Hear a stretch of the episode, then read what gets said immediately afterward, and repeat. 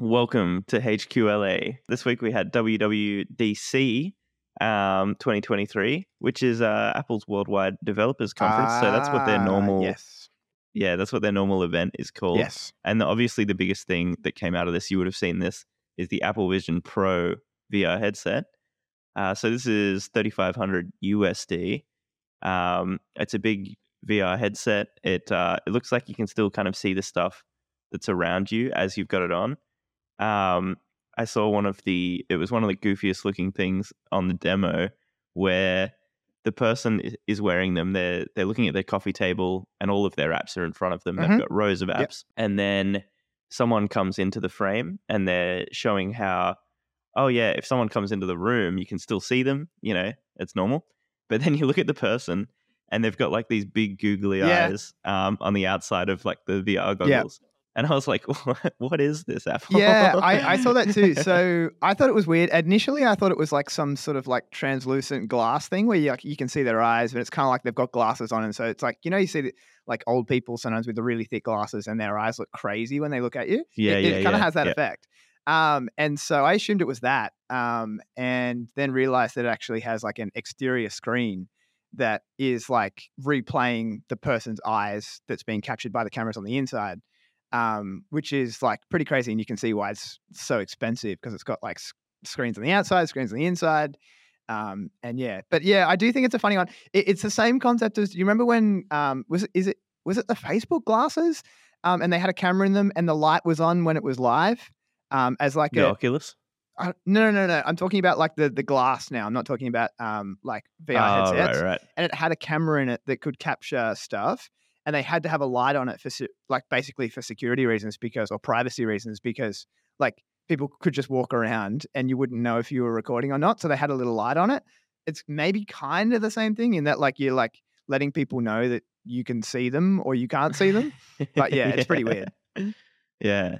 For me, I'd rather have a MacBook. I'd be interested to see where they kind of go with this. It looks like it's just got all of the standard apps that you would kind of have in Apple software. So Did you see Yeah, it's how it interacts with like a MacBook? So apparently, again, this is like it's yet to sort of be seen. It's just like a demo model or whatever, or yeah. But um, uh, essentially, if you look at your Mac, um, it knows that you're looking at the Mac screen, and it like makes it big. Um, and so you use the Mac, so you use the mouse and the keyboard and stuff, but you're like looking around as if you're like almost inside the Mac, which is kind of cool. I've seen kind of how they do Oculus stuff with the um, extra screens. Like they make sort of Okay. Um, extra desktops and stuff. But yeah, that's um, that's very interesting. Yeah, I don't know if they'll go anywhere with it, but um, I think maybe some people like that. I don't know.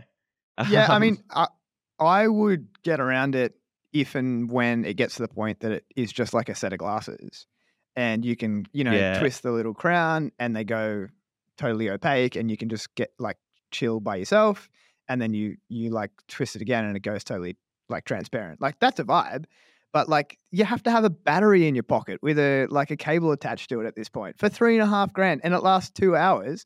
Which like I saw some Yeah. commenter made a great point, which is like a lot of their marketing is like watching movies, but like most movies go for two hours or more. It's just like you can't even watch a movie without being plugged into the wall. yeah, very strange. eh? Yeah. Yeah, okay. We've also got uh, auto transcribing voice memos. Um, so if you're not able to um, listen, you can see the text. Oh, Uh, so to me, that's kind of um, that's kind of dumb because I don't listen to voicemails and uh, voice memos in the first place. So do you um, mean like? I mean, I guess Do you mean like voice? Like someone leaves you a message on the phone? no, like um, you know, when you tap the record button Oh yeah. and it instead of texting yeah. on the iPhone, yeah, it so- transcribes it. Okay. We've also got NameDrop. This was an obvious one. Um, put your phone next to someone else's phone, and you can choose which info to Yeah, share. Yeah, it is obvious. It's like Um, they're just sort of keeping up at that point with that one. Like that wasn't yeah, necessary. yeah, yeah, Like even I wanted to do this like five years Yeah. ago. Um, and um, you can also leave a message if someone misses you on FaceTime. That one seems pretty. No, that's cool. So that's the real time one, right? Where it's like I can, I think it's if you leave me a message or something, that I can see you leaving the message, or like it's sending it. it I think it transcribes it in real time or something, and then I can decide to pick it up or something like that. Is wasn't that kind of like the thing? I thought it was just like a video, like it just like records a video. I don't know. I feel like it was something. eh, I remember them making a big emphasis on like back in the day when you had an actual voice message. You know how people would leave it to like you see it in the movies where people would leave it to the voicemail, and then if they hear that it's someone that they want to listen to, then they pick it up. I think it gives you that ability, but I'm not sure how it actually does that. That's a classic Seinfeld Yeah. uh, move. Yeah, yeah. yeah. Yeah. And then they also have the phone that you turn sideways, and you can kind of see. It's like the always on. Um, you can kind of see a little dashboard, like you can just see the clock. It's almost like your Ah. bedside table. Yeah, right. um, But it like doesn't use on. power or whatever. Yeah, yeah, something like that. Well, not much. Okay. yeah, so that's uh that's it for the Apple event. Uh, we've also got Photoshop Beta. This is uh, really interesting. Okay. So it comes with generative fill now. So basically, this is wild. So you can take a photo and you can change things on your photos. If you're holding a cup of coffee, you can change it to a beer. You can change it to a puppy. So it can identify objects, sort of thing. So you can click the object. Is that sort of what you're saying? You you're in Photoshop and you select um, objects like you would normally, and then you could be standing in a park and you can change it to standing in space. Um, you can add people to your photo. You can add a Lamborghini, and um, do whatever you can think of in terms of autofilling. So heaps of people have been using this to extend photos. So like they'll take a small bit of a photo and then drag out the edges. But is this usable for like a layperson, or do you still need to be like, like, do you still need to have usable knowledge of Photoshop? Well, it's pretty easy, but if you have Photoshop, you likely aren't just like a standard Well, that's right. Like for me, is this something that is, is useful for me who doesn't actually know how to use Photoshop? No. But would you be interested in doing it in the first place? Yeah, if it was as simple as like clicking an object that it recognizes as an object and then saying, I want this to become a puppy. But if it's like you need to like draw an outline around it and like define it as this layer and then put another layer on top of it and then add a new plane and then, no, that's cool. There. I like it. All right, so where's something? Um, Oh, so that was what it looked like before, really? and then um, say if I want, a, let's add a dog here. So let's go generative fill dog, no. and then you ready? Yeah. Yeah, there we go. Whoa. And then we can say we want some planes in the sky. No way. Yeah, so I mean that that's that's basically the gist of it. It's a really is cool, very cool. beta. I'll play around with it a bit more, but yeah, Photoshop beta really cool. So Cool. Love it. I mean, great. Thank you for showing us that.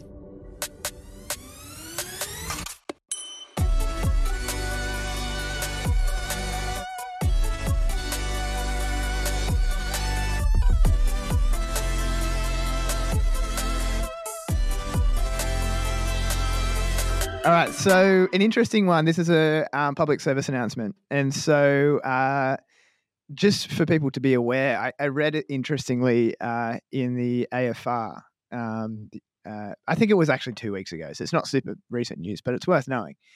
Um, which is that the so here in Australia we have HECS debts or help debts. I actually don't know which is which, but essentially it's like uh, college debt or university debt, uh, which the government um, provides for. So you go to uni, yeah, you rock up, uh, you rack up anywhere between fifty and hundred k depending on what you're doing.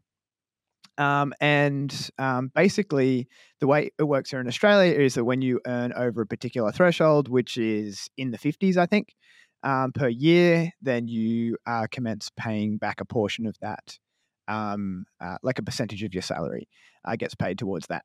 Now, the interesting thing here is that people were getting very caught up on this indexation, which was happening uh, about a month or so ago, or maybe even less, to be honest, um, which is basically um, you don't you're not charged interest on this loan, but uh, it is indexed to keep up um, with the value of money, uh, basically. Um, and so um, inflation had uh, basically led to it needing to be indexed by seven percent, and so people were getting uh, concerned about that because that would mean that the uh, the amount that they needed to pay back was was going up by seven percent. So. Uh, a lot of people. Uh, there was there was an article which talked about uh, the timing of the indexation um, versus the timing of the tax returns. And so basically, what this means is that indexation happens, uh, I think it's at the beginning of June. Uh, whereas, and so a lot of people assumed that for that calendar year, all of their contributions, assuming that they're making more than the threshold amount, and so they're assuming they're paying it off, uh, all of their contributions were lessening the amount or the figure that was going to get indexed um, because uh, you know they'd been paying towards it. And uh, actually, the way it works is that when you're paying those contributions across the year, uh, it is sort of uh, noted as a as a, a deduction from your HECS debt, but doesn't get applied until you finalize your tax return, which is usually anywhere between July and September. Which basically means that that bulk figure that gets indexed is the big figure without being reduced by your um, payments across the year.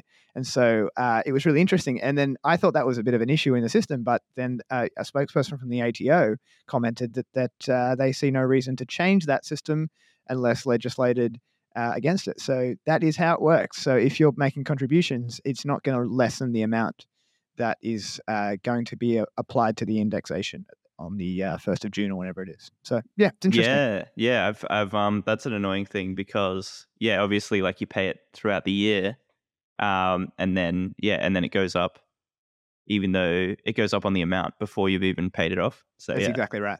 yeah. Yes. All right. Great. Love it. Are you struggling to get your name out there? Do you want to attract more customers? Maybe just increase your revenue? Well, look no further than Unique. They're an all in one marketing agency and they'll help take your business to the next level. They believe in marketing that should be both effective and enjoyable, and I tend to agree. So they offer a range of services such as web design, branding, social media management, and lead generation.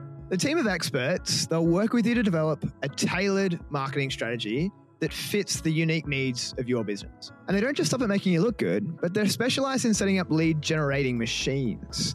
Their top secret methods will help you capture and convert your leads, leading to increased sales and revenue for your unique business. So search NEW NIQ UE on Google to learn more and schedule a free, yes, free marketing consultation via their website. So let Unique take your business to the next level.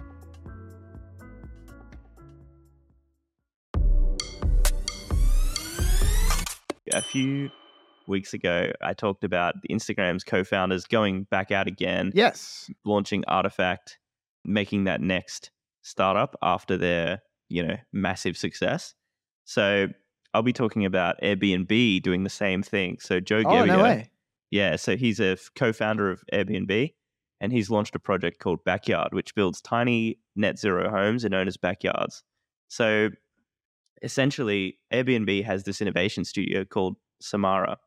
So that's where the product has originated from, and Samara is now this. Uh, it's like a VC, not a VC. It's a it's a firm on its own. So it's like he's made his own standalone company out of um out of this. So like it's an kind of accelerator? well, it's kind of separated. So Yeah, yeah. basically, it was a part of the innovation studio of Airbnb, and now it's split off to be its own startup.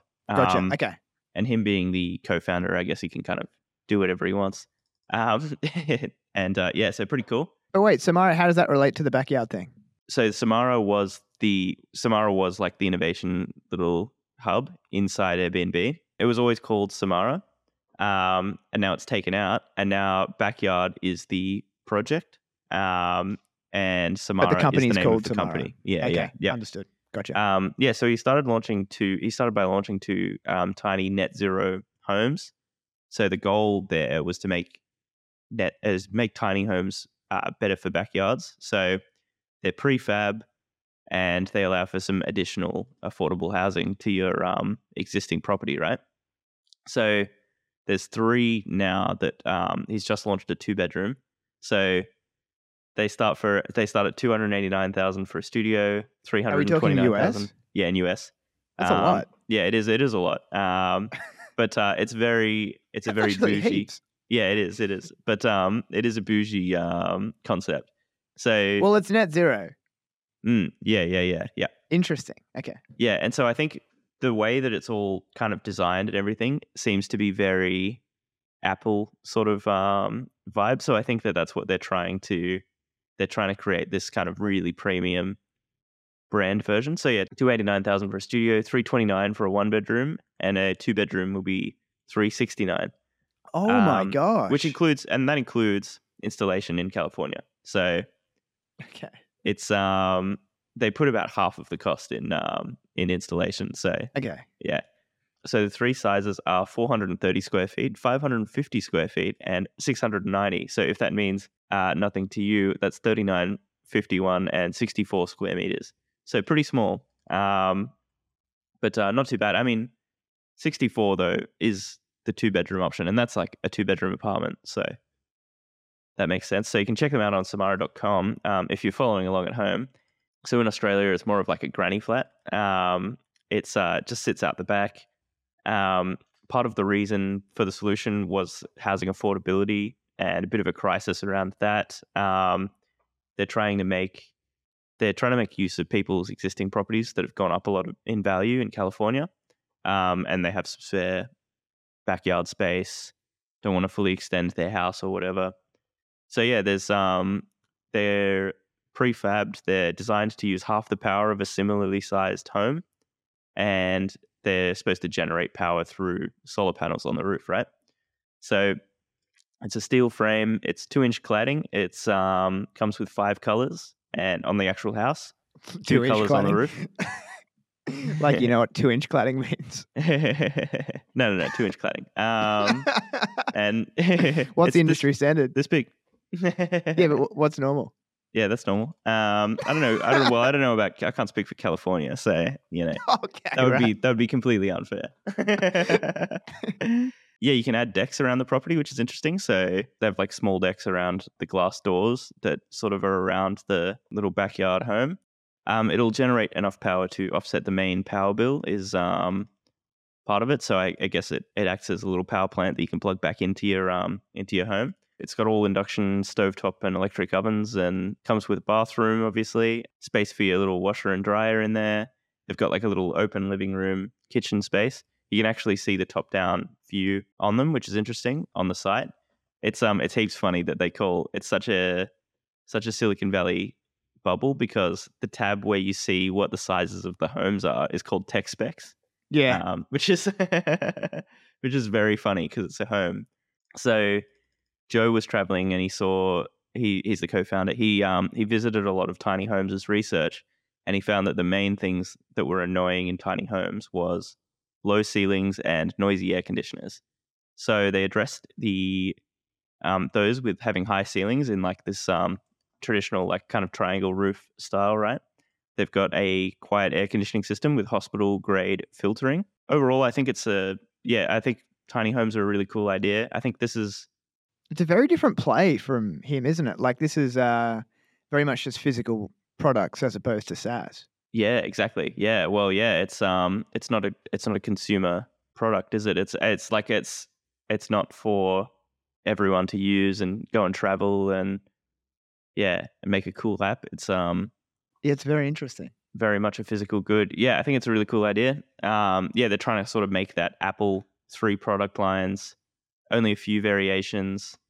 Um, so that's their their primary move there. Um, I think it's pretty cool. Uh, I think if they can kind of, it's more productizing the space sort of thing. So with a builder, you'll typically have a small builder that will do this sort of thing, and it'll take you know you can go through every option and you can decide what you want and you can um, it'll be really specific and tailored to you and so with a builder that's kind of what i feel like that is what a lot of people would want and so i think he's kind of bringing out this thing where it's like no just consider it it's like a laptop or it's like a you know it's like a pair of headphones you know we've got two options we've got or we've got three options or I think Yeah. I think that's the, I think that is right. So I'm I'm just looking at um, the thing that I thought was like surely this is already a fairly saturated market um, in California specifically, and so I'm looking at a few different um, competitors, and your point is exactly right. Like all of them, when you get to like pricing options and stuff like that, it has so many different options, and it talks about getting a free quote, like send us an email, give us a call, blah blah blah blah blah, um, which is a big barrier to actually just entry. Whereas what you're saying is true. Like it's literally like you go onto um, th- their website, um, Samara website, and it's literally like, as you say, three options. Oh, cool. There's the there's the price there. I know what I'm in, I'm in for. It is kind of expensive, but at least I understand what it is. And then off you go. You're right. It seems easy. Mm, yeah, so there could be it's there's definitely pros and cons around that. So yeah, very interesting. Um, yeah, so that's it so far. Um, I like the idea. Hopefully it works. But um, it seems like something where if you were really picky, you would kind of go for an individual builder and you would talk to someone that you know and you would do that. I mean, I guess part of the issue there as well is like you you have to know someone, you get a recommendation and you get the builder whereas this is like oh this is this cool product it's like a it's like a product instead of a, a building you know so yeah Yeah, interesting. All right, there you go. Uh, I think the point to be taken away there for me is, uh, you know, you listen to a lot of business commentators or you know business performance um, people, and they talk about finding your niche, sticking to it, um, getting good at that thing, whatever. Um, and this defies that a little bit in that um, if that was the case, like you look at the Instagram people, and they're they're basically leveraging the skills that they've learned um, on in one project and just applying it to a slightly different issue. Um, whereas this is very different. This is arguably applying considerably different skill sets um, to a, a different issue. And so uh, it is cool though. Like I think it's encouraging because I think I like the idea of like just doing lots of different things. And so sometimes it's a bit. Um, I don't know. I feel like sometimes it's a bit sad when people are like, "Oh, you got to just do your niche." I'm like, "Oh, it's boring though." yeah exactly yeah i mean it goes with his airbnb like it's like a, f- it feeds into his airbnb um, No, concept sure. as well because the main people can live in the back house and the they can rent out their front or they can rent out the the backyard and they can live in their house you know so yeah Yes, you could you could imagine there would certainly be the people who are building these granny flats would certainly be marketed as like potential Airbnb hosts in the future. Yeah, you Mm, can definitely sure. see it being like an augmented product here, uh, where they where they certainly relate. So yeah, it's interesting. Nice stuff. Are you struggling to get your name out there? Do you want to attract more customers? Maybe just increase your revenue? Well, look no further than Unique. They're an all in one marketing agency and they'll help take your business to the next level.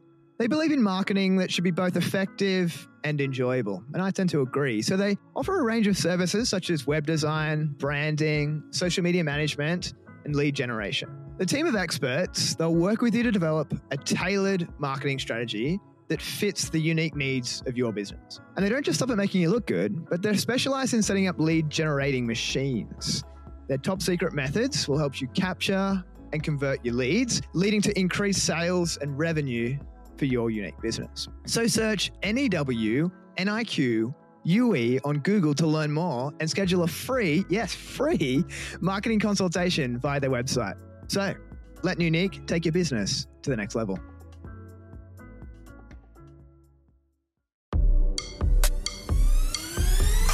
Have you ever wondered why Burger King is called Hungry Jacks in Australia? i have wondered this yes yeah Do you know why? i'm not sure no someone else someone property. owns oh someone owns the yeah the name Yeah. Would you like to hear more? yes absolutely So this actually, I just give you the rabbit warren which I went down to actually get to this topic. And so it started by I saw in the news this week that Pizza Hut Australia, uh, the franchise license was purchased by a company called Flynn Restaurant Group, which is the largest uh, franchisee in the US. And so that then led me down a bit more of a rabbit, um, uh, rabbit warren, I suppose, or whatever you want to call it um, in that I was like, oh, hang on a second. But there's another company that owns, like Yum Brand is like a pretty big publicly held food brand company in the US. And I was like, oh, but don't they own Pizza Hut? I don't understand how this works. And then I realized that like owning a brand and being a franchisee of that brand are two very different things. And that there's these people who have made a lot of money um, leading up basically between the 50s and now who have just specialized in being a franchisee. Um, and that you like these massive franchisee companies who own, like, for example, the franchisee license for like every Wendy's, every KFC, every Pizza Hut. Um, and then they just, they literally, they're just operators, um, which I thought, oh, that's kind of interesting. And then I looked at the equivalent in Australia and landed on uh, a guy named Jack Cohen, uh, who is uh, we're going to learn a bit more about. And so he's the Hungry Jacks man, and you can already, see a link in the name there to him. And so uh, we are going to dive into that. So, do you know what the oldest American fast food chain is? I wonder if you would know this. It's not. It's not anything we've ever seen in Australia. The oldest american fast food chain Yeah, Mm, well, arguably obviously- sort of the the first one. okay obviously it's not going to be mcdonald's, McDonald's. then because yeah You would know that. Yeah. Yep, I would know that. It's called- Um, Yeah. White Castle. White Have you ever heard of Castle. this? Yeah, yeah, yeah. You yeah. have only have heard of it like in a movie or something, for example. I've, seen been it in, so I know it from Impractical Okay. Jokers because, um, Oh, you know, the yes. yeah, the show with the four guys, and they go behind the counter and they have to do just ridiculous stuff behind the Yes. counter. Is that the one where he like he has to I think he's serving with just the apron on or something like that? yeah, some Um, stuff like that. Yeah. yeah. yeah. Um, yes, I have seen that one. Um, yes, good, good touch point. So they were founded in 1916, which is a really long time ago, uh, more than 100 years ago. And so uh, Burger King. Let's talk about the foundations of Burger King, and then we'll weave that into how that um, sort of uh, extended into Australia. So Burger King was founded in its very first iteration in uh, 1953. And now I say that because it was not called Burger King, it was called Insta Burger King. Insta Wow. hyphen burger, second word king. Um, and the reason for that is because it was based on a machine uh, called the Insta Broiler. And so this allowed them to cook the burgers. So they could cook up to 400 burgers an hour. And it was, you know, when you go to these um, hotels and when you cook toast, you don't put it in a toaster in a hotel. You put it in the little conveyor belt and it goes in and then it goes down and it comes back out. yeah, yeah, yeah. Same product, but it was for burger patties. And so this was this big thing. It, it, it sort of was one of the instigators of the ability to create fast food burgers. Um, and so uh, they were so encapsulated by it, they called it um, Insta Burger King. Uh, however, the machine quite quickly became uh, unreliable. And so David Edgerton, who was one of the two co founders of Burger King, um, allegedly got so annoyed with it that he vowed to create his own proprietary cooking method. And so basically, that's what ultimately led to their kind of like well known um, flame cooked burgers. Um, and so they changed their method. Um, and so that's kind of now one of the hallmarks. If you see a lot of their branding um, on TV and stuff like that, it has flames everywhere and you know, flame cooked Whopper and stuff like that, right? So at this point, um, unfortunately, quite quickly, and that is within about six years, um, they ran into some pretty serious financial difficulties. So much so that two of the franchisees who had started a bunch of restaurants uh, actually purchased the whole brand um, and renamed it Burger King. And so uh, that was the foundation of Burger King as we know it today. So uh, if we skip a number of years, get us to uh, 1967. Uh, at this point, Burger King is purchased or acquired by a company named Pillsbury. Now, you won't necessarily have heard of Pillsbury, although it is, I think, still to this day, one of the largest uh, like cake mix manufacturers in the US. Uh, is, or it certainly was, owned for a time um, by General Mills. I'm not sure if it still is. General Mills is, you know, one of the biggest cereal cake um, companies in the US, and I think even in, into Australia. And so uh, this is an important point. It seems irrelevant, but it is it is important. We'll come back to it in a minute. Um, and so uh, one interesting point that's just funny is that at so obviously Pillsbury's buys uh, Burger King and they're trying to revive it and you know expand it, make it bigger. They think they know what they're doing. They're a big corporate, um, and so they poach the McDonald's chief operating officer, whose name is Donald Smith, um, and he becomes the CEO of Burger King um, for a period of time. So let's talk about the global um, expansion. So in 1963 was the first location internationally for Burger King, which was uh, Puerto Rico, actually. Uh, second location was Canada in 69. And third was Australia. So we're third on the list of importance, which is uh, interesting. Um, and so if you were to travel in time into three different uh, time periods. If you into the seventies, as I said, where um, Burger King first came to Australia, you'll notice that there was only Hungry Jack stores. Now, what you may not realize due to our age is that if you were to come to Australia in the nineties, particularly maybe in the first half of the nineties, you'll notice both Burger King's and Hungry Jack stores. Did you know that? no, no. Yes. Interesting. So there was both, um, a substantial number of both. But now, which is our current experience, there's only Hungry Jack stores. So we're going to dissect uh, how that happened and why that happened. So basically, foundations. I mentioned Jack Cohen.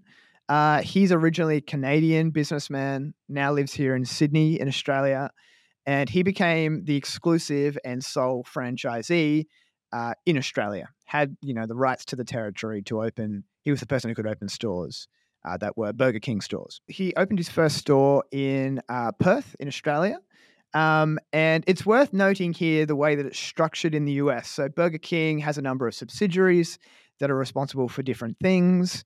Uh, one of them, for example, is uh, Burger King Brands, which is responsible for all of their IP management. Um, and there's about 40 or so of these subsidiaries that look after different elements of the business.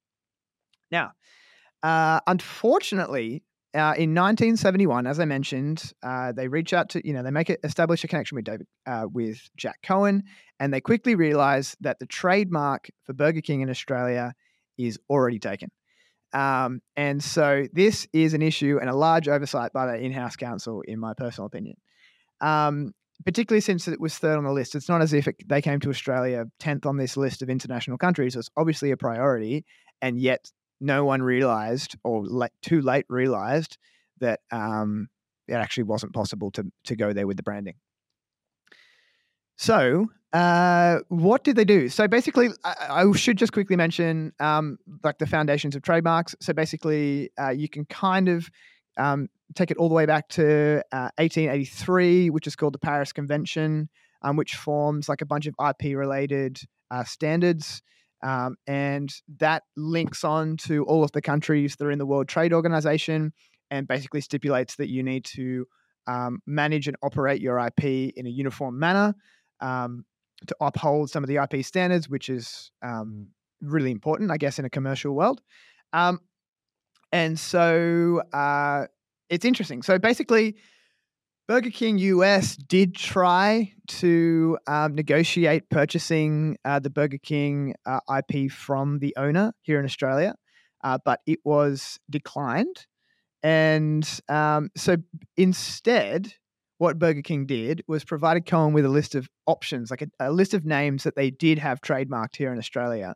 Um, and one of them was Hungry Jack. Yeah. Now, the reason why, and this comes back to the Pillsbury thing, the reason why they did have that trademark is because if you were to Google Hungry Jack pancake mix, uh, it is a pancake mix that's still made to this day um, by the Pillsbury brand. And so for that reason, they held it just in case that brand wanted to, you know, extend into Australia. So he liked it. Evidently, his name's Jack. Obviously, you know, that seemed favorable to him. Uh, and so they added an apostrophe and an S to make it possessive. Um, and so it became Hungry Jack's. Uh, now, you might be wondering, but who owned Burger King in Australia? Who owned the IP? Well, it's a man who I could find little information on, but I can give you some. His name's Don Dervin, and he was uh, originally an American who obviously was aware of Burger King through some series of very smart events, came to Australia, checked, and realized that Burger King was not registered here. I don't know whether he came back to Australia with a list of we're talking in the 60s here. So came back to Australia with a list of options and was just maybe he went to the like the intellectual property uh, registry and just like ask them, is this registered? Is this registered? Is this registered? And found Burger King, realized it wasn't registered. Because I can't imagine how any other way that he would have been able to do it in that time. It's not like he was able to, I assume he wouldn't be able to jump on the internet and just type them all in. Um, anyway, so he realized, purchased it, or registered it is, is better. Uh, and so he started his own very small chain of Burger Kings here in Australia. And it was waitresses on roller skates who would come out with the burgers and deliver it to people in their cars. And he ended up with about 17 restaurants, so not insignificant, mostly in South Australia, a little bit in WA. Um, and for Gage, allegedly 1970s, um, his revenues were in the in the realm of about a million dollars um, annually, which is I think something like almost reaching almost eight million in today's money. Um, so as I mentioned, he wouldn't sell the IP because he knew how valuable that was um, to um, to Burger King, but he did agree to sell a number of his stores. Um, and so uh, Burger King, or more specifically, uh, Jack Cohen, purchased a number of his physical locations and rebranded to uh, Hungry Jacks, as I mentioned. Now, uh, going forward a little bit here to the 1990s, uh, by this point, Burger King uh, had become one of the largest international franchisees um, for the Burger King company. Uh, and in 1993, the Burger King uh, trademark expired in Australia. Oh, yeah. Okay. So Burger King Corporation, of which I'll refer to them as now because it's going to get confusing. Burger King Corporation, being the company in the US, uh, purchased the IP in Australia. So now they own the brand. Uh, they can go in and they can start operating Burger Kings uh, in Australia. But they have that exclusive agreement with Jack Cohen, who owns, by this point, 250 Hungry Jacks stores in Australia. And they can't necessarily go in and infringe on that. So basically, at this point, Burger King Corporation realized that there was some success in Australia. Australians were liking the product, liking the stores, and they wanted in. So they made numerous unsuccessful attempts to purchase um, Jack Cohen's Hungry Jack's business, essentially, go in, buy it all up, make it all corporate owned, and roll it out as um, Burger King now that they own the IP. But he declined. So instead, as I said, in, this is all in 1993. Um, Burger King purchased. This is really interesting. Burger King purchased. Burger King Corporation purchased four existing Hungry Jack stores from separate franchisees. So people who had franchised Oh. from Jack Cohen Yeah. as the major franchisor, um, and rebranded them to Burger King stores behind his back. Yeah. So some litigation ensues.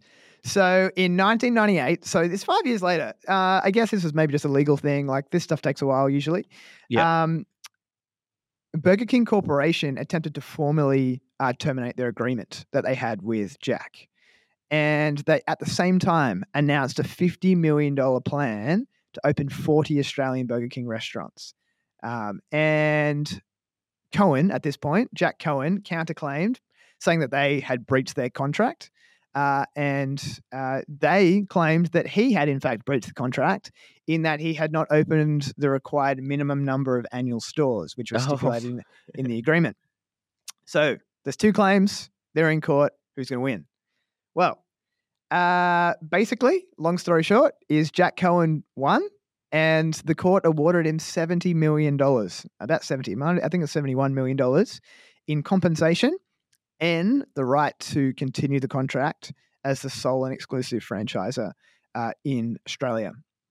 So by 2003, uh, the Burger King Corporation had l- totally relinquished their um, operations uh, to Cohen. There would have been some transaction there, whether they sold uh, their properties that they had started to develop there or what happened there, I'm not sure. But in true Aussie fashion, so there was total access to um, Hungry Ja- uh, Burger King at this point because they own the IP. They could have licensed it to him, but he decided to retain the Hungry Jack's branding and rebrand the by this point 81 Burger King stores that were established in Australia, rebrand them to Hungry Jack's and formed a network of 300 stores of Hungry Jack's stores. And he there's a comment here. Uh, I'll just read it out to you. So it's, uh, Cohen Cohen comments here to a paper saying, if someone can show us that changing the name to Burger King improves our image, then we'd have to consider it. But to change it just in order to have uniformity with international markets does not deliver a local benefit, which is true. Yeah. It's Yeah. interesting. Wait, so that's interesting. Wait, if we go if we go back a sec. Yeah, go ahead. He's actually gone he's like he had the option there to use to license that Burger King name after all these lawsuits and stuff. Correct. And he's like he's gone through this whole turmoil. He's gone through this, you know, 20 year process or whatever. And then at the end of the day, he's taken this huge cash settlement and Yep. then not used the Burger King name anyway. Correct. Yeah. that's pretty funny. it is very interesting. So uh, nowadays, uh, it's still so he's still he's the CEO of a company called Competitive Foods Australia. Competitive Foods Australia is that sole franchisee um, for Hungry Jacks here in Australia, and there's now uh, circa 400 stores in Australia. Um, and as I said, he's the CEO of that holding company. Um, also worth knowing about Jack or Jack Cohen is that he's also responsible for bringing KFC to Australia. It's crazy, you know. Some some people just do so much. However, they sold all 44 of their Australian stores uh, back in 2013 for about 55 million dollars to a for, to a different company. Uh, he was he also had the controlling stake in Domino's Pizza franchise Australia uh, prior to it going public in 2005, and he owned a large stake in Lone Star Restaurant, uh, the chain that arguably is not that successful here in Australia, but still seems to continue somehow. They closed down. They closed down the one just here uh, the other day. Oh, they did, as They, in the um, one in the in the There's one in shops. Kotara. Yeah, yeah. Yeah. Okay. Finally. I mean, but I mean, that was long lived. Like honestly, that stayed open for quite a while, and it was always empty. yeah, yeah, yeah. uh, and he even had a large stake in uh, the Ten Network. He may still, which is still pretty crazy. And so, uh, to him personally, he is 80 years old. As I said, he lives in Sydney. He's ranked number 15 by Forbes in Australia in total net worth, and they approximate his net worth to be somewhere around three billion dollars. At the peak of COVID, that number was 3.2 billion, and just prior to COVID, so a, year earlier, uh, his net worth was approximately 1.6 which means that during COVID, allegedly, he doubled his net worth, which is pretty crazy. yeah, that is Um, crazy. And now sitting at three, approximately. So, uh, interesting guy. That is the story of Hungry Jacks and Jack Cohen here in Australia. Yeah, cool. I mean, yeah, it's it's really interesting to um to see how he kind of um took that brand that was sort of like it's like it's like one of those domain people that buy all of the domains Oh, yeah, yeah, yeah. um of people, you know, yes. registering businesses and Yeah, so like that. Don Dervin, who, who who you're referring to there, did that. Right. Maybe that's the that was the point. Maybe um, he went to the US, got a list of all the most successful brands, came to Australia, and just registered all of them or ever, anything that he could. That's true, and that's as you say, a lot of people do that with domains nowadays. Um, so yeah, it's pretty interesting. It, it is worth noting. I'm not going to go into any detail because I haven't done enough research, but um, there is a lot of um, high court um, decisions here in Australia that try to interpret what is kind of like using a a trademark not in good faith, if that makes sense. So Mm. registering a trademark that you know is an established brand in another country, registering it here in Australia just for the purpose of kind of uh, leveraging that position. And there's been some there's some argument that had that have happened later. So for example, ha- would if that happened now, uh, there's some argument for them being able to um, get control of that IP um, based on some case law decisions um, as opposed to the legislation. But yeah, it's interesting. Are you struggling to get your name out there? Do you want to attract more customers? Maybe just increase your revenue? Well, look no further than Unique. They're an all in one marketing agency and they'll help take your business to the next level. They believe in marketing that should be both effective and enjoyable, and I tend to agree. So they offer a range of services such as web design, branding, social media management, and lead generation. The team of experts, they'll work with you to develop a tailored marketing strategy that fits the unique needs of your business. And they don't just stop at making you look good, but they're specialized in setting up lead generating machines. Their top secret methods will help you capture and convert your leads, leading to increased sales and revenue for your unique business. So search NEW NIQ UE on Google to learn more and schedule a free, yes, free marketing consultation via their website. So let Unique take your business to the next level.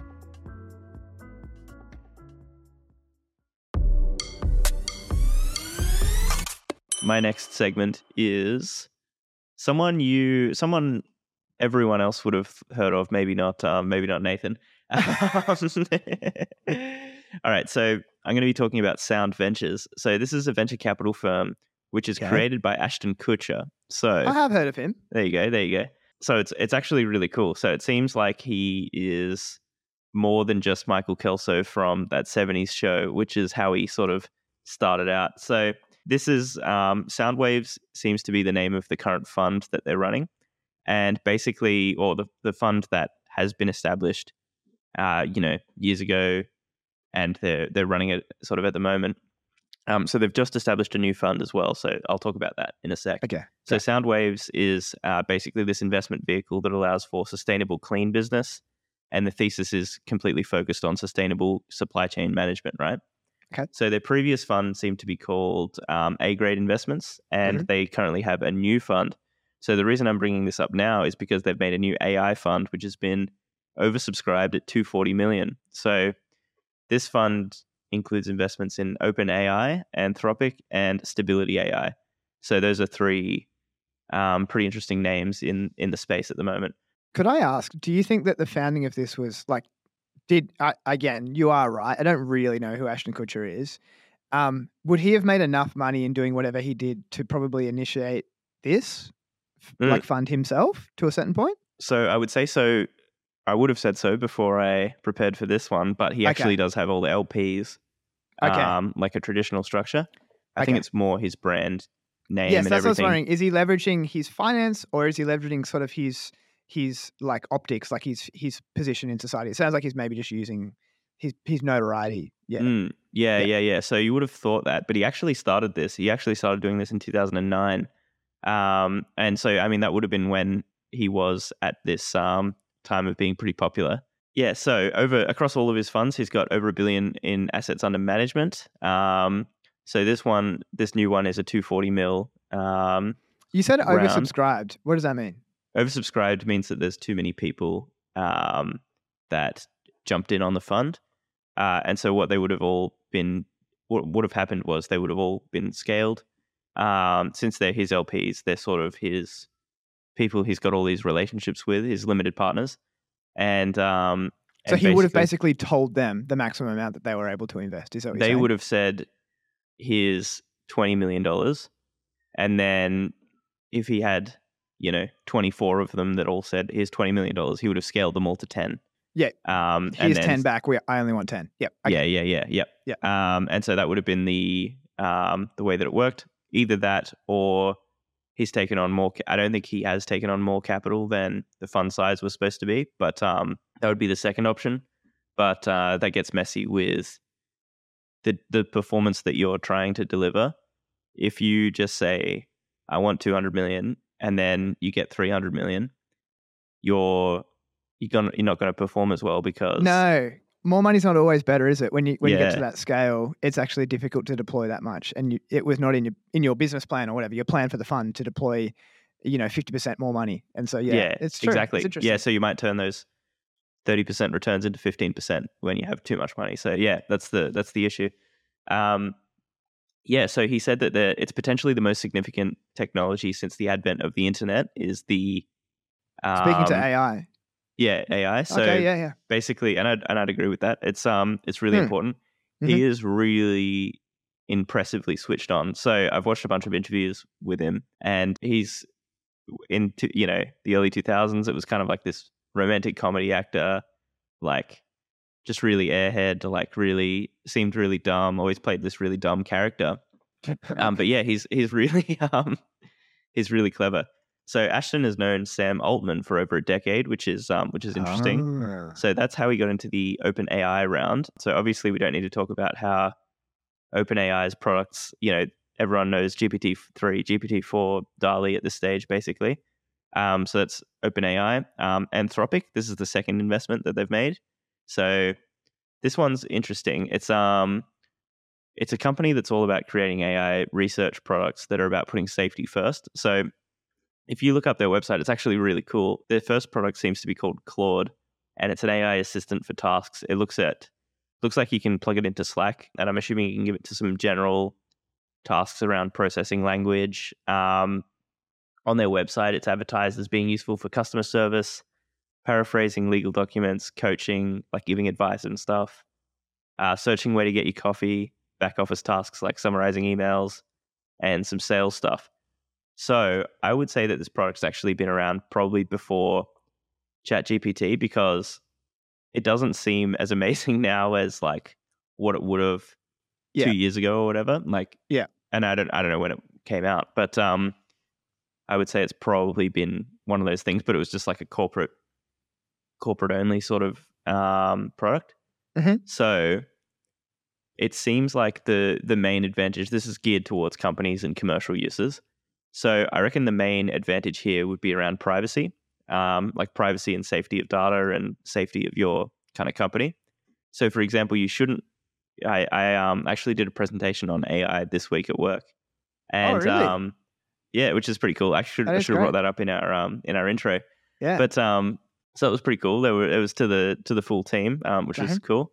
Mhm. Um, but really, you shouldn't be putting in, and this is you know verbatim. You shouldn't be putting in customer data or um, company specific emails into ChatGPT, right? Yes. um, because it's it's this public forum. It's this you don't know what the security's like on the back end. Hmm.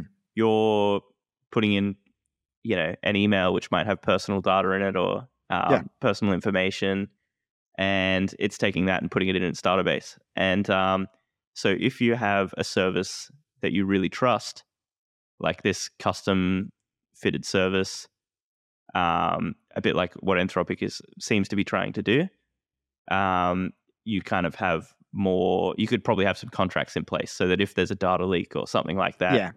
you have the right to sue them or you have the right to, Mhm. you know, the criminal charges that go behind it or whatever it is. So yeah, Mhm.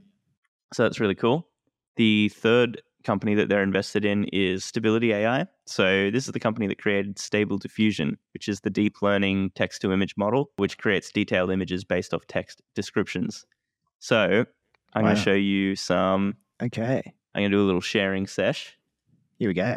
I put in two two guys recording a podcast, Yep. and one of them's a knight in shining armor, and one of them is a um, astronaut. Right Okay. Here we go. Here's a couple of the options. So there's this one. Wow. There's this one. It's just generating these these things straight up. Um, Whoa. And um, yeah, pretty cool. And then there is this one as well, which is um, which is pretty cool. So that's um, that's actually Dream Studio. So they make a product called Dream Studio, which this is their like sort of premium paid sort of Is this the same um, as DALL-E? version. No, no, no. This is Stable Diffusion. This is a different um, company. So this is the third company that they've invested Yeah, in. do they do the same thing? You're saying it's text to image, right? Yeah, they do. They do a similar thing, it looks but they better have different. me, actually. well, they've got different styles and different uh, Hmm. methods. So then this is Stable Diffusion, which is their other sort of pro. This is kind of this is Dream Studio, which seems like they've taken Stable Diffusion and they've added constraints and added more things to and added more styles as well. This is the raw Stable Diffusion that you can find on the web. Um, so this is the version. So I've compared them. So this is Whoa. heaps weird. This version, right? Oh. So as you can see, it's like more realistic. Like it's more photorealistic, Yeah. but it's like very strange, right? Yeah, the, f- the face is weird. Yeah, yeah, yeah. So faces and stuff. Um, yeah. yeah. So Wow. super strange, right? Mm. Um, and then what I've put in, uh, so this is this is yeah, Dream Studio um, by Stability AI, which is the company, Mhm. uh, and then that's the these are the Stable Diffusion versions, which are not the Dream Studio ones. Gotcha. Um, and then you can put in, I was to find a specific Mm-hmm. style, right? So I put in like samurais that are also street racers um, that have cool 90s cars, right? Because I was like, okay, like what, what can I, what can I put in? And so it comes up with like this guy, huh. um, this guy, this is into stable diffusion. Um, it comes up with some like random um, kind of stuff, but it is really interesting to kind of play around with. It's like it's definitely got some of the style I was trying to capture, but not fully um, there. yes. Uh, I put in. Um, it's really cool what you can what you can do, and I wasn't sure if it would recognize. So this is the next one. Um, I wasn't sure if it would recognize specific TV shows or cultural things. So I was like, okay, like what would it do if I gave it Breaking Bad in the 1950s, right? Oh, yeah. Um, because I was like, I wonder if it can recognize specific branded stuff. Like in Breaking Bad, there's you know the bald guy with the mustache, Walter White, right? Um, and so it came up with the. It actually came up with some like 1950s um, sort of stuff, and this is actually what he looks like. So He does look like that, yeah. it's really interesting that the model has sort of been trained on it's probably been trained on the frames from the TV show, right? Um, I put in I put, this one this one's heaps funny, and this gives you an example of how the faces are so weird. But I put in Seinfeld if it was made by Supreme, um, and so this is this is what it comes up with. Whoa. How weird is it? Um, yeah, and um, but I mean, it gives you it gives you an idea. This is all not um, Dream Studio. So now, if I go back to Dream Studio, um, what else have I put in? This is this gives you an example of what they can kind of turn it into. This one's cute crocodiles in space. Um, and so it gives you an example of like what they can kind of take stable diffusion with all the the weird photorealistic images, Mhm. and you could make a, a like a crocodile in space that's like yeah. I don't know, and like oh, and I put in the same prompt with the Yakuza, um, samurai '90s stuff, and it comes up with this like cartoon image, which is actually pretty good. Like That is actually really interesting. yeah, and so and it come it came up with um also a guy with a t-shirt and like stuff like that. So yeah, anyway, so like it's actually it's taken that those weird sort of photorealistic like style things and um and come up with some other stuff. So that's those are the three investments that he's done so far um with that fund. this I'll, fund. I'll come back to that fund um, in a sec. But the team Okay. at Sound seems to be made up of ten people, um, and there's three general partners, including Ashton Kutcher as as um, as one of them. Um, they've had 35 total exits across their um, their funds so far. So, from what it looks like, I think that they've had two funds, but they also they might have had more. I'm not not 100 percent sure on it. Would there be any assumption that some of the some of these exits, or that some of the exits that are included here are personal exits of, of the people who are GPs? Because it seems like too many fantastic exits for like one or two prior funds. Do you not think? Mm, yeah, I'm not sure. I'm not sure if they went and put in their, um, like I'm not sure if the fund went and bought off them their angel investing because basically he's done angel investing. Um, is he including those angel investing exits in this webpage here? That's what. Well, that's what it I'm wouldn't asking. be it wouldn't be unreasonable to think that they started the fund. So they started the fund in 2009 before a lot of these Yeah. companies were funded, um, or before yeah before they started and whatever. Um, and so yeah, I, I would I would believe that they've done it in the fund.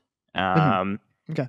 and then That's crazy. Even if it was, even if it was angel investments, um, they could have sold their own angel investments to the firm, um, and then you know had an early secondary, you know, exit there, and then still participated in the whole exit because they work there.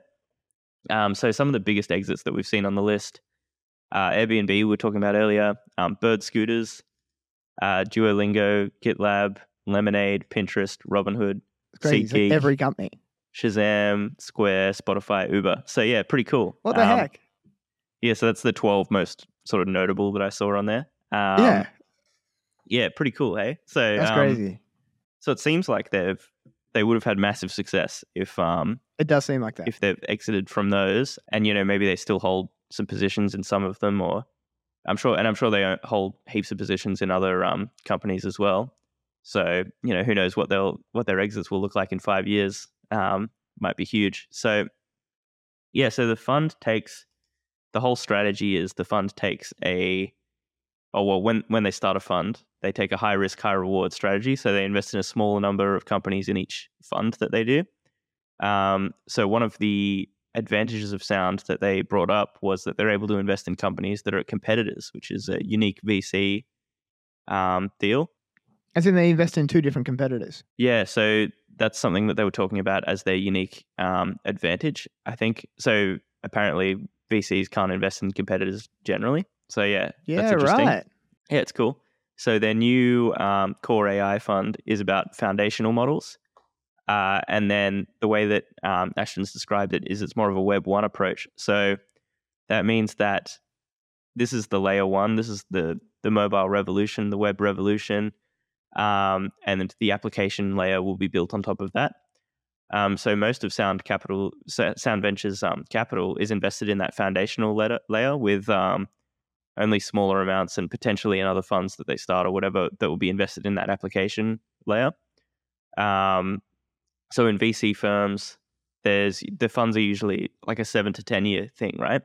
So they started this in uh, in 2009, and so they're likely to have had those two funds that we talked about before, uh, and they're starting this new one now, and um, and so it's and it, it's unclear they they could have had other funds along the way as well, um, and so yeah, that that's that's really interesting. So a lot of what Sound believes is actually that the incumbents uh, that are able to adopt this technology are the ones that will capture a lot of the value from AI.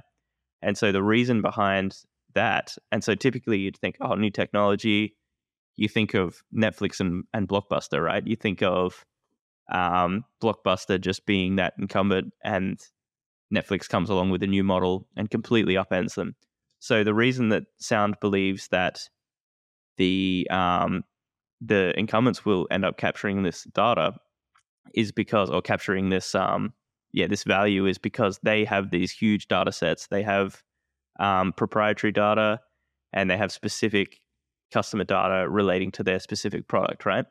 And so then they will be able to use that to generate to or and use parts of these models and parts of AI and generate their own AI teams to kind of make their own machine learning model based out of their own data. Which is And, more um, accurate because they have the most amount of data. Yeah, exactly. And then they'll win based on some random startup which has no data and a better Yeah. model, you know? So Yeah. So it's yeah, interesting. it's a good point. yeah, yeah, yeah, for sure. Um on that on that on that topic, just very quickly, Yeah. if anyone wants to listen to an interesting podcast, Mark Zuckerberg was just on Lex Fridman in the last week, um, and it's very interesting. They talk about um, them purposely open, like allowing a lot of their products to be open source so that people can use them. And one of the things that um, Mark Zuckerberg says is like the reason he does that is because um, the length, like the number of data points that are required for these LLMs um, is so huge that like there's only like literally like a handful of companies in the world who could develop them. And so if development on top of that was was predicated on you needing to have all of those data points, then the development would be so slow. And so he's like, it's a no brainer that it has to be open source to allow people to build on top, as you say, to build application layers. Yeah, interesting. Hey. Yeah, so they um they hosted this competition. This is an interesting fun um bit that I found from a while ago. Um, they hosted this competition where they um, fund a company that wins out of a thousand competitors. Um, and so this was six years ago that I found it. They funded this company called Opus 12, uh, which seems to have rebranded themselves to 12. Um, but uh, that was a climate change company turning CO2 products that are normally made from fossil fuels. Oh, like into sorry, they're turning turning the C, CO2 output back into those products that are normally made from fossil fuels. Um, so the whole thesis of the company is that carbon can be recaptured in the air now and turned back into these usable products. Um, so yeah, that was um, an interesting one that they were passionate about. So they've gone and they they were like they're super passionate about like the sustainable, um, environmentally friendly sort of stuff as well. So that's pretty cool. So I think that was part of the thesis of their second fund, um, which was Sound Waves, um, was what it was called. So yeah, that was um, that was pretty cool.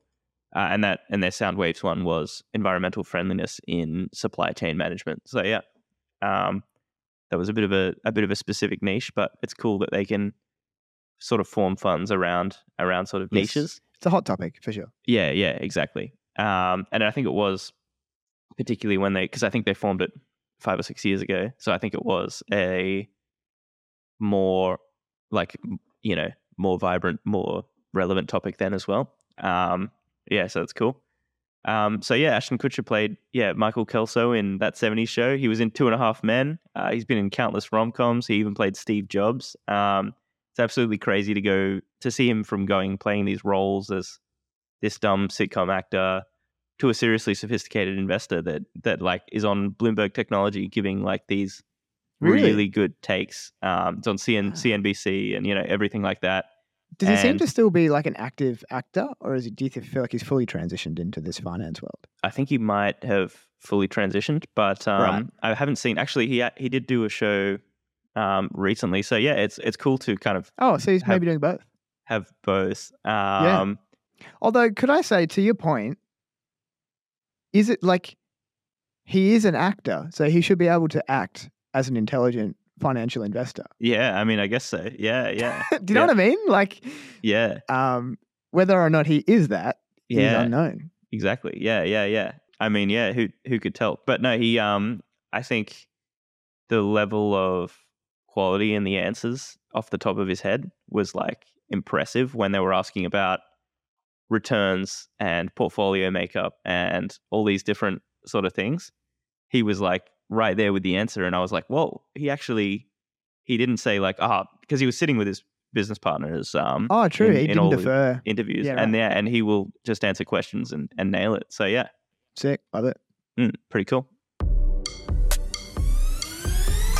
This has been HQLA episode 34. Thank you for tuning in again. Uh, we've been talking intellectual property, we've been talking venture capital, and we have been talking about Apple. As well as that, there is small homes in your backyard. Uh, watch out. So, uh, thank you very much from Nathan and Isaac. Uh, this is the show where we talk about cool topics. HQLA.